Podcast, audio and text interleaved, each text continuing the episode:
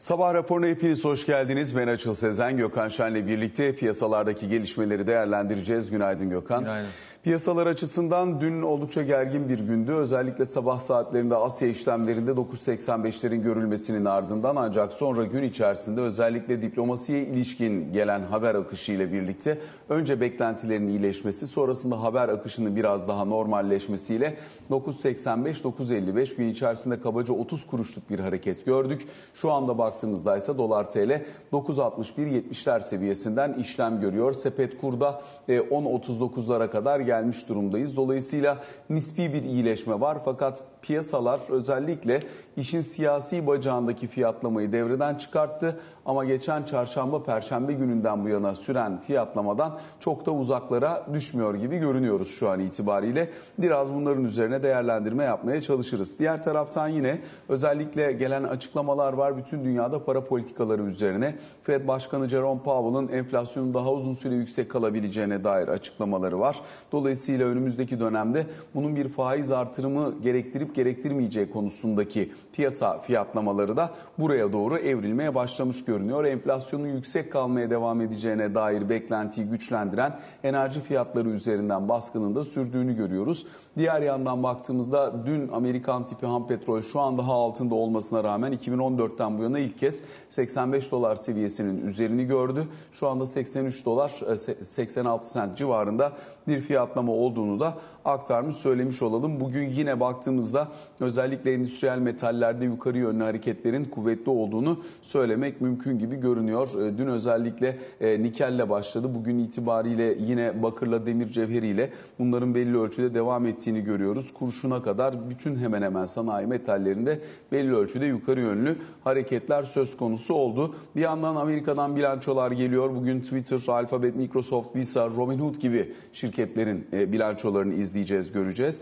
Dolayısıyla bunlar ağırlıklı olarak dışarıda olanlar. İçerideki gündemde ise biraz önce kurdan bahsettik. Kapasite kullanım oranını gördük. Dün reel kesim güven endeksi verisi geldi. Bir de Standard Poor's'un Türkiye ile ilgili olarak yapmış olduğu, Bloomberg KT'ye vermiş olduğu e, mülakat oradan gelen açıklamalar var. Bunların detaylarına bakacağız. Önce bir hızlıca Türkiye üzerinden geçelim. Kurdaki nispi normalleşme, işin diplomasi bacağını birazdan Ali Can anlatır ama biz seninle piyasa fiyatlaması üzerinden bu siyaset riski söndü mü piyasa açısından bitti mi diye bir sorarak başlayalım. E, tabii yani dün de bir parça değindik. Sonuçta 10 e, tane e, büyükelçinin ki bu 10 büyükelçi de Türkiye'de işte yani ekonomik anlamda e, bakarsan e, dış ticaret, doğrudan yatırımlar ve sermaye akımları gibi birçok kavramın neredeyse e, tamamını karşılayacak e, büyükelçilerdi. O bakımdan da bir istenmeyen adam ilan edilmesi ve peşi sıra gelebilecek olaylar yumağını fiyatlamak gerçekten de zordu. Zaten bu sebeple de işte Asya seansında 9.80'lerden açıldı dolar TL. Sonra gün içerisinde işte yumuşamasıyla beraber iki tarafın, karşı tarafın işte biz Viyana sözleşmesiyle bağlıyız, iç işlerine karışmıyoruz demeye getirmesi e, Türkiye'nin de bunu olumlu e, almasıyla beraber e, hakikaten büyük bir krizin eşiğinden dönüldü diye düşündü piyasa. O bakımdan da 9.80'lerden 9.5'lara kadar geldi.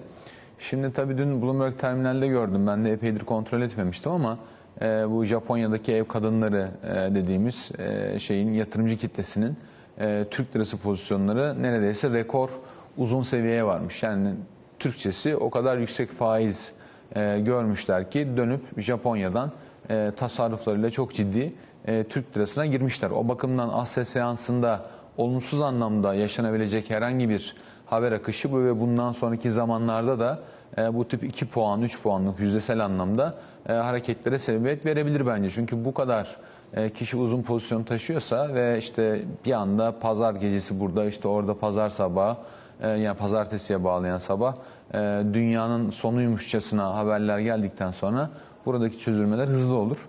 E, bu da bence hareketin boyutunu artıran, büyüten faktörlerden bir tanesi oldu. Şimdi yani bu diplomatik mesele ortadan kalktıysa Türk lirası büyük ihtimalle faiz fazla mı indi? Reel faiz gelişmiş ülkelere, gelişen ülkelere kıyasla pardon nerede duruyor? gibi konular açılabilir. Burada da zaten yani biliyorsun herkesin konuştuğu, baktığı konu e, bir öngörülemez oluşu alınan kararların. İkincisi alındıktan sonra sağladıkları koruma kalkanının epeyce düşük olması. Üçüncüsü de yani öngörülemez bir yana bir yandan da yani yerleşmiş işte iktisat e, yazını ve piyasadaki bu işi yapacak insanların e, şeyleriyle, zihinleriyle uyuşmayacak bir fikir dünyasının ortaya konması. Dolayısıyla da yani yerleşik sistem, yerleşik fikir dünyasıyla çatışıyor olması alınan kararların e, tüm bunlar Türk lirası üstüne e, baskı koyan faktörlerden. Şimdi politik karmaşa ortadan çıktıysa daha sağlıklı bir fiyatlama yapılabilir. Tabii daha sağlıklıdan kastım en azından ne olduğunu anlayabiliriz. Yani belli kurallara bağlı olur. Çünkü bu şekliyle yani büyükelçi mi gidiyor, nasıl bir şeye gidilecek bundan sonra e, bunlar çok zorlanırdı. İşte ihracatçıya vize verilmemesinden tut da e, birçok işin bağlanamamasına kadar e, kötü sonuçları olabilirdi ki şu an bence yani ana dayanağımız bizim tabii ki tüketici oyuna döndü filan ama yani ihracat ve yatırım. Bunlar çok sorunlu olabilirdi. Neyse çok şükür hani işin aşağı tarafını, kötü tarafını daha fazla konuşmaya gerek yok. Benim yani TL ile ilgili gördüklerim bunlar açın.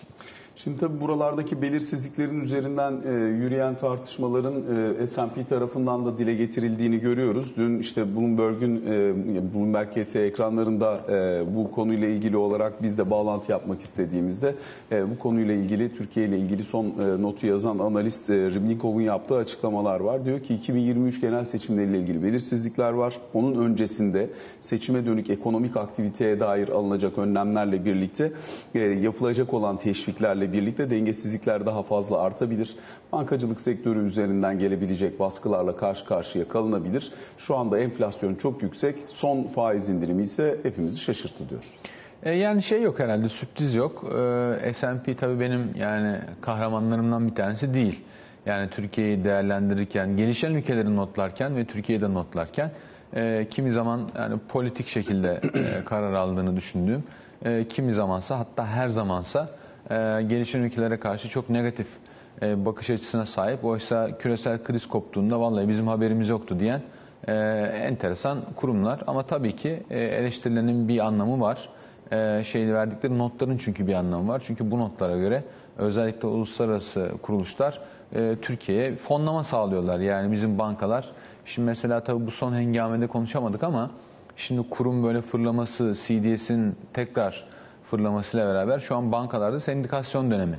E, şu ana kadar bir banka kapatabildi benim bildiğim kadarıyla. Yani diğerleri kapatamadı anlamında değil de onun takvimi e, öyleydi. Şimdi Ama buralardayız sonra, yani şimdi. E şimdi tabii yani tabii ki sendikasyonlar bir bankanın Türkiye'deki bir bankanın toplam fonlaması içerisinde yani müthiş bir yere sahip falan değil. Ama Türk bankalarının maliyetleri anlamında ve dış dünya ile ilişkileri anlamında e, bu anlaşmaları kapamaları yani gerçekleştirmeleri çok çok önemli. En iyi ihtimalle önceki sendikasyonlardan yüksek bir e, faize götürmemeye çalışacaklardır. Ama piyasa o anlamıyla kötü. E, çünkü ya bakın kur nereye geldi ona dayandı dolar. İşte 460-470'lere de CDS'iniz dayandı.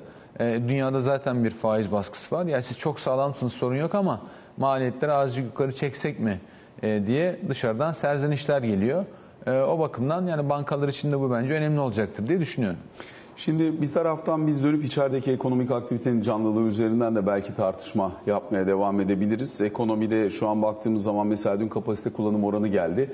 Hemen hemen %78'lerde kalmaya devam ediyoruz. Sektörel bazda kuvvetli kalmaya da devam eden çok sayıda sektör olduğunu söylemek mümkün gibi görünüyor. E, arındırılmış olarak baktığımızda da işte 0.3 puanlık bir düşüş var. %77,5'lar civarında bir rakamdan bahsediyoruz. Reel kesim güven endeksi de geldi.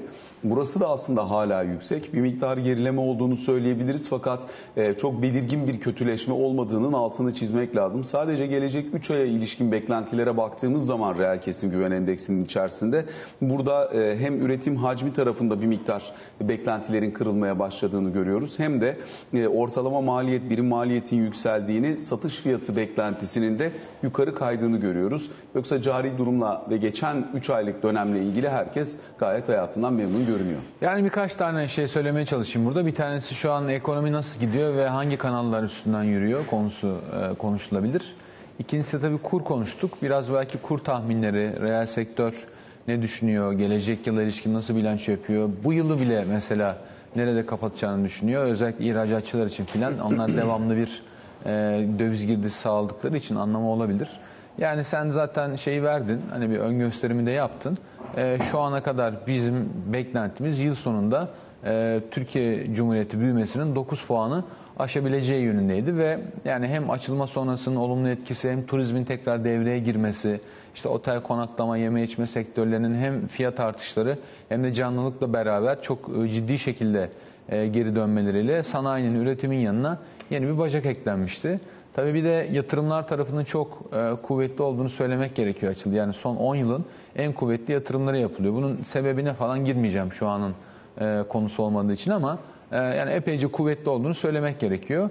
O bakımdan tüketimin de, yatırımın da, işte dış dengenin de e, yardımcı olduğu çok güçlü bir Türkiye ekonomisi var. Fakat tabii tüm dünyada olduğu gibi son çeyrekte çeşitli sebeplerden ötürü yani enerji krizinin dünyadaki etkisi, işte şey tarafı, tedarik zincirlerindeki zorlanma, zaten büyümelerde en yakışıklı kısımlarının görülmesiyle beraber beklenen bir e, kısmi yavaşlama gibi alt alta nedenleri yazdığımızda bu ekonomik çevrimde e, artık son çeyreklerini birazcık yavaş e, lamasını bekliyorduk. Türkiye'de zaten hem satın alma yöneticileri endeksi hem işte kapasite kullanım oranı hem de reel kesim güven endeksi gibi endekslerde artık evet yavaş yavaş son çeyrekte işin sonuna geldik. Yani bunun sinyalini üretiyor. Bu da yani yıl sonuna devamlı olarak yukarı revize edilen e, büyüme tahminlerinde de sona geldiğimiz anlamına taşıyor. Türkçesi 9'lar civarında büyüme herhalde artık e, yavaş yavaş kesinleşiyor gibi. Tabii küsüratı bunun hani stoklara göre filan e, belki oynayabilir. Yani benim aldığım şey bu.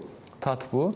E, reel kesim güven endeksi dışında sektörel güven endekslerine baktığındaysa yani perakendedir, inşaattır filan buralarda da bir sorun olmadığını hala da güçlü kaldıklarını görüyorsun.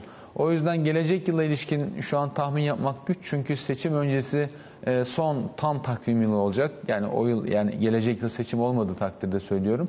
2023'te olacağı takdirde. O bakımdan yılın ikinci 6 ayında e, hakikaten neler olacağını tahmin etmek şu an e, zor.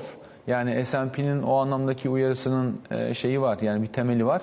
Yani diyorlar ki seçime doğru daha önce mesela 10 yıl önce belki bu konuşulmazdı ama 2015 yılındaki seçimlerden bu yana e, ekonomik olarak açılma, işte bütçeden bir parça e, feragat etme ve ko- koşulları kolaylaştırma, kredi imkanlarını çok ciddi artırma gibi yollara girilebiliyor.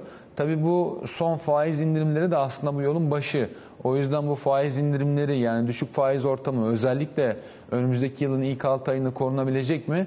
Onu bir görmek gerekir. Yani tam Türkçesi bu faiz indirimleri piyasaya bir şekilde enflasyonun altında devamlı olarak enjekte edilmeye devam edilebilir mi? Yoksa bir yerde stres artar. Eskiden olduğu gibi rezervlerden satma imkanı da kalmadığı ya da düşüncesi de olmadığı için bir noktada faizler tekrar artar mı? Bence belirleyici bu olur.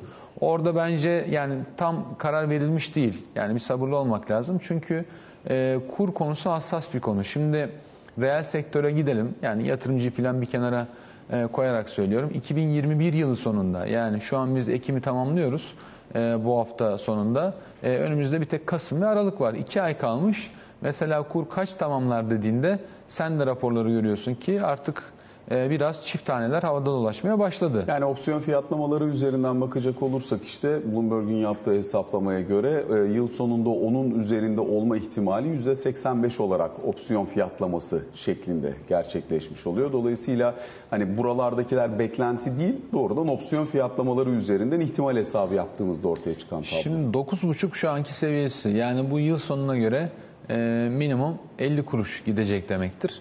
O da kabaca %5'lik bir harekete denk geliyor.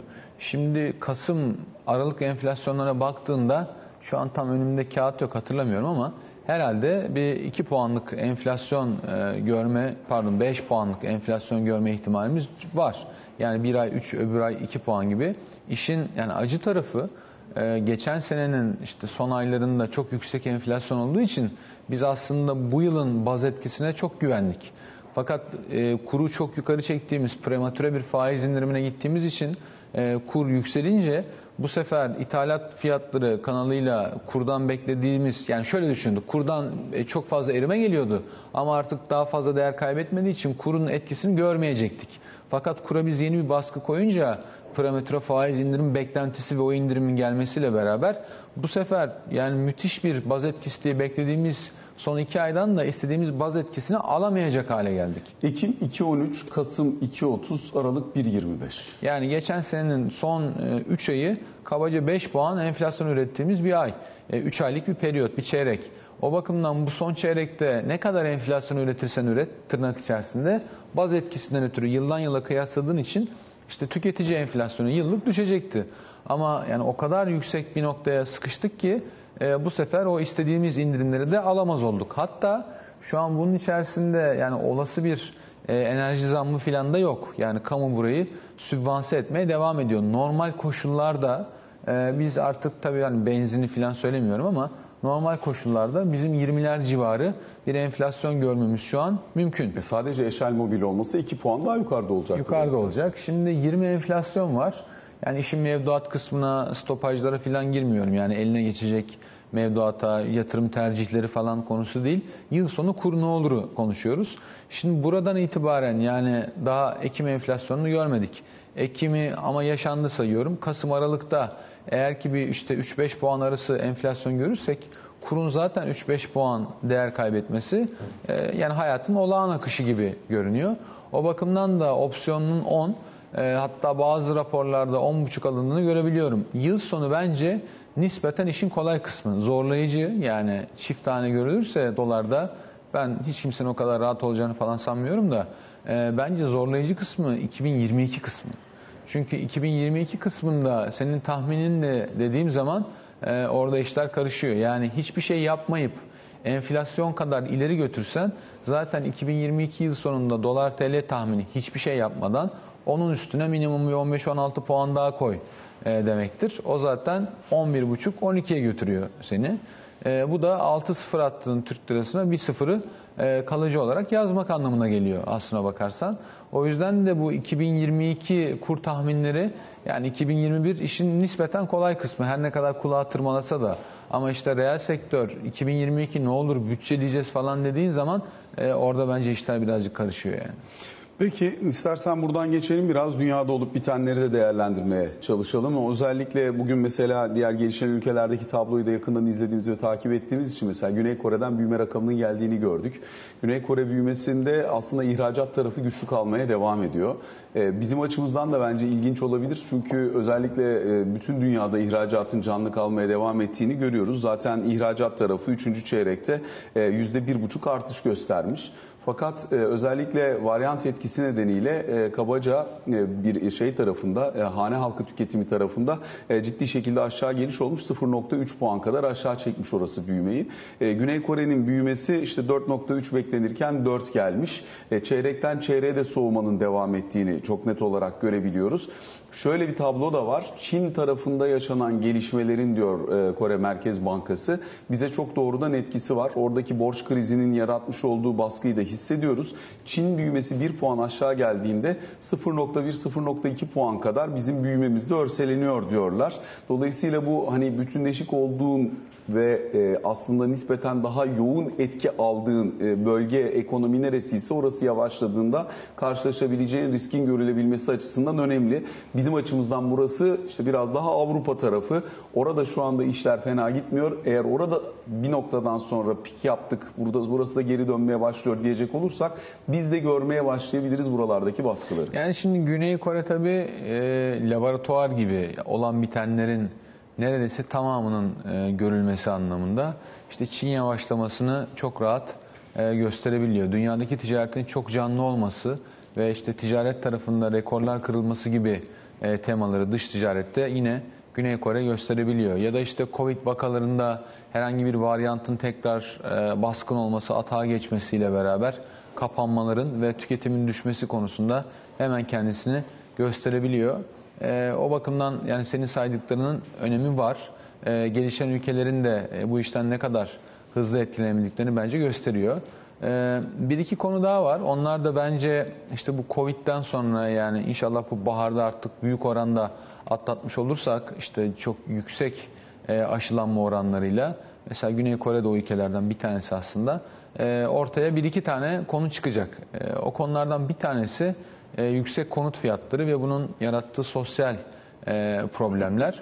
İkincisi de yani özellikle borçluluğun artışı bu kimi yerlerde e, işte pandemiyle beraber kamu borcunun artışı olarak yansıdı. Kimi yerlerde ise işte Güney Kore gibi refahıyla örnek gösterilen gelişen ülkeden nasıl gelişmiş ülke klasmanını atladığı işte parmakla gösterilen bir ülkede aslında çok ciddi bir hane halkı borçluluğu problemi var. Bu Covid e, işi de hane halkı borçluluğunu insanları daha fazla e, fiziksel varlıklara özellikle konut almaya e, yönlendirerek daha da azdırmış durumda. Şu an mesela hane halkının milli hasılaya oranla borcu diye baktığında, milli gelire oranla borcu diye baktığında %100'ün aşıldığını görüyorsun Güney Kore'de. Yani bu birçok gelişmiş ülkede buralara kadar gitmeyebiliyor. Yani İsviçre'lerde falan gidiyor ama mesela Amerika'da filan da oralarda değil. Türkiye'de mesela %20'lerde.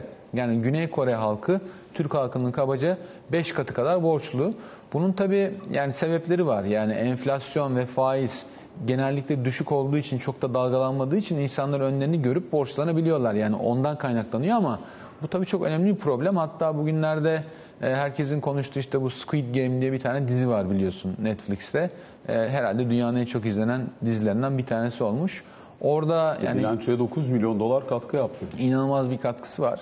Yani orada bakınca herkes ne görüyor bilmiyorum ama e, orada anlatılan şey insanların borçlu olması. İnsanlar borçlu oldukları için ölümü gözü alarak işte bir oyun oynuyorlar. İşin psikolojik bölümü, içerideki insan davranışları falan bir yana. Fakat orada işlenen önemli konulardan bir tanesi e, Güney Korelilerin borçlu oluşu. Yani sokakta kime dokunsan aslında çok borçlu. Anlatmaya çalıştığı şey bu.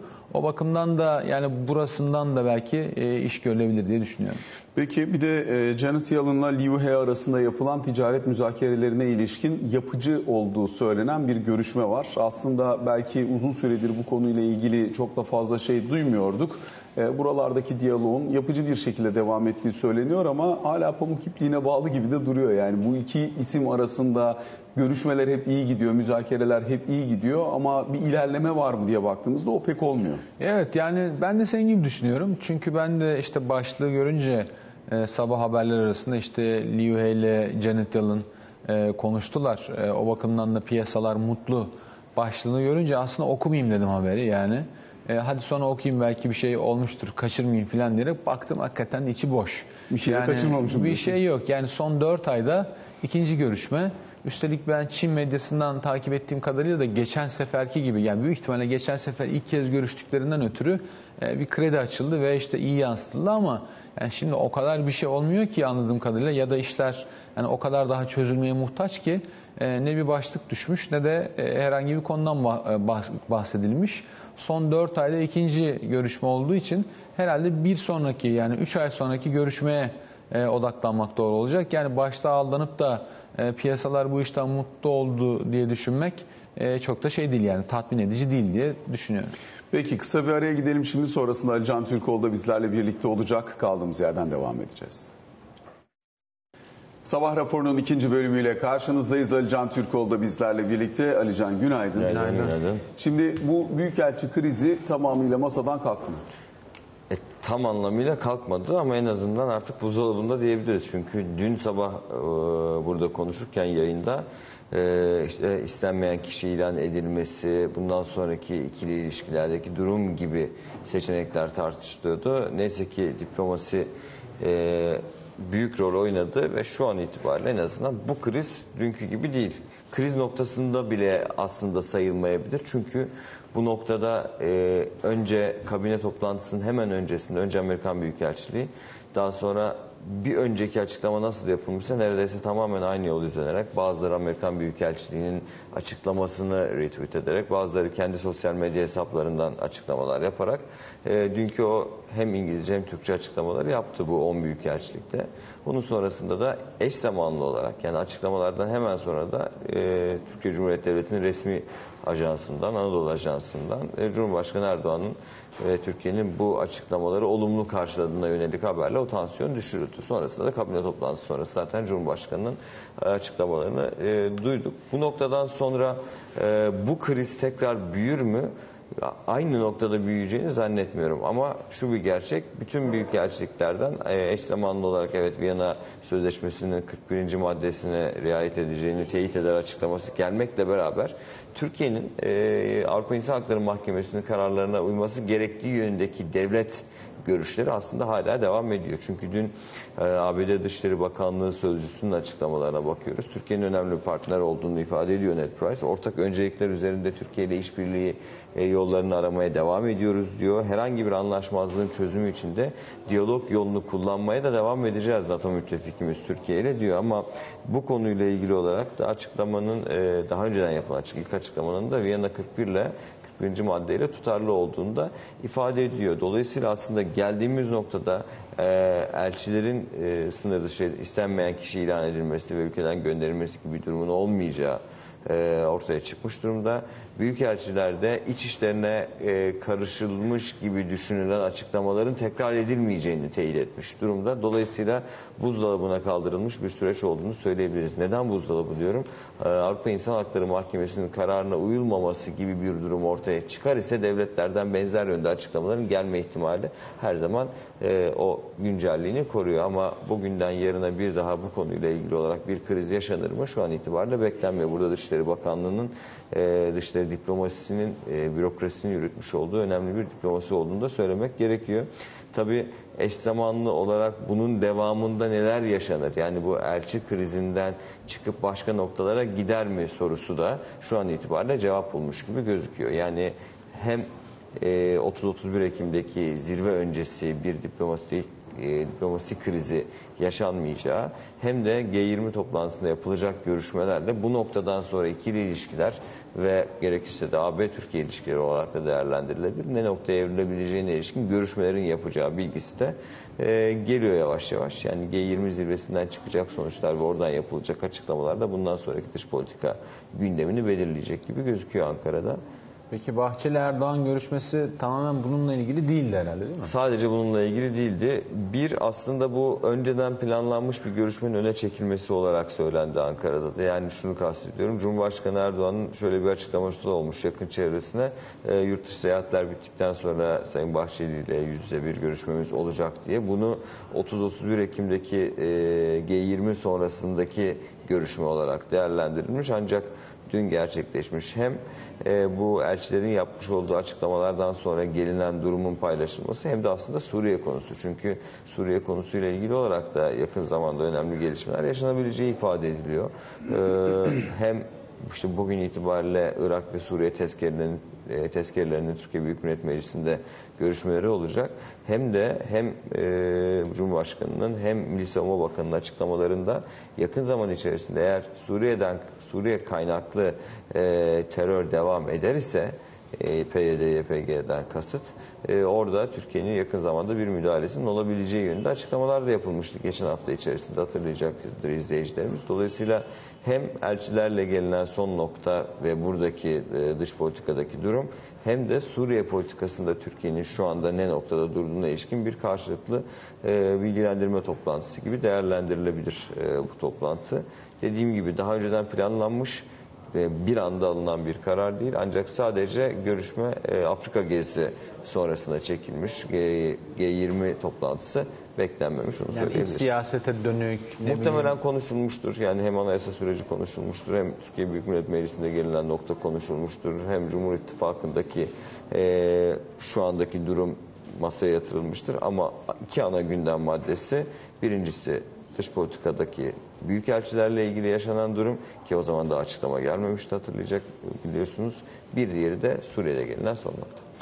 Bu arada bir de dün Cumhurbaşkanlığından gelen normal ekonomik aktiviteye ilişkin öngörüleri ve planlamaları da aktaran 393 sayfalıkta bir metin var. O metnin içerisinde yer alan dikkate değer birkaç madde var. Çok hızlıca son bir dakikada onların da üzerinden geçelim. Tabii yıllık program, 2022 yıllık program resmi gazetede yayınlandı. E, gece itibariyle mükerrer sayıda. E, bu noktada işte büyüme hedefinin %5 olduğu tekrar ifade ediliyor Cumhurbaşkanlığı tarafından. İstihdamın 1 milyon 277 bin artacağı ve işsizliğin %18'e, %12'ye gerileyeceği ifade ediliyor. 2022'de ihracat fiyatının %1.4, ithalat fiyatının %2.2 artmasının öngörüldüğü ifade ediliyor. E, reel ihracatın %8, ithalatın %7.4 artması hedefleniyor. 2022 yılında yine e, seyahat gelirlerinin 25 milyar dolara yükseleceği, hizmetler dengesinin 31.8 milyar dolar fazla vereceği ifade ediliyor. Çok uzun tabii içerisinde ayrı detaylar da vardır. Eşer mobil sistemin yine 2022 yılında da devam edeceğine yönelik bilgiler de paylaşılmış durumda. 2022 yılı içerisinde e, daha önceden e, ekonomi yönetimiyle ilgili yapılan açıklamaların bir geniş derlemesi olarak da değerlendirilebilir. Dediğim gibi 393 sayfa bugün gün boyu haberlerimizde de Bloomberg KT ekranlarında detayları aktaracağız. Teşekkür ediyoruz arkadaşlar. Böylelikle sabah raporunun sonuna gelmiş oluyoruz. Kısa bir aramız var. Sonrasında Pelin Yantur yatırım bülteniyle karşınızda olacak. Hoşçakalın.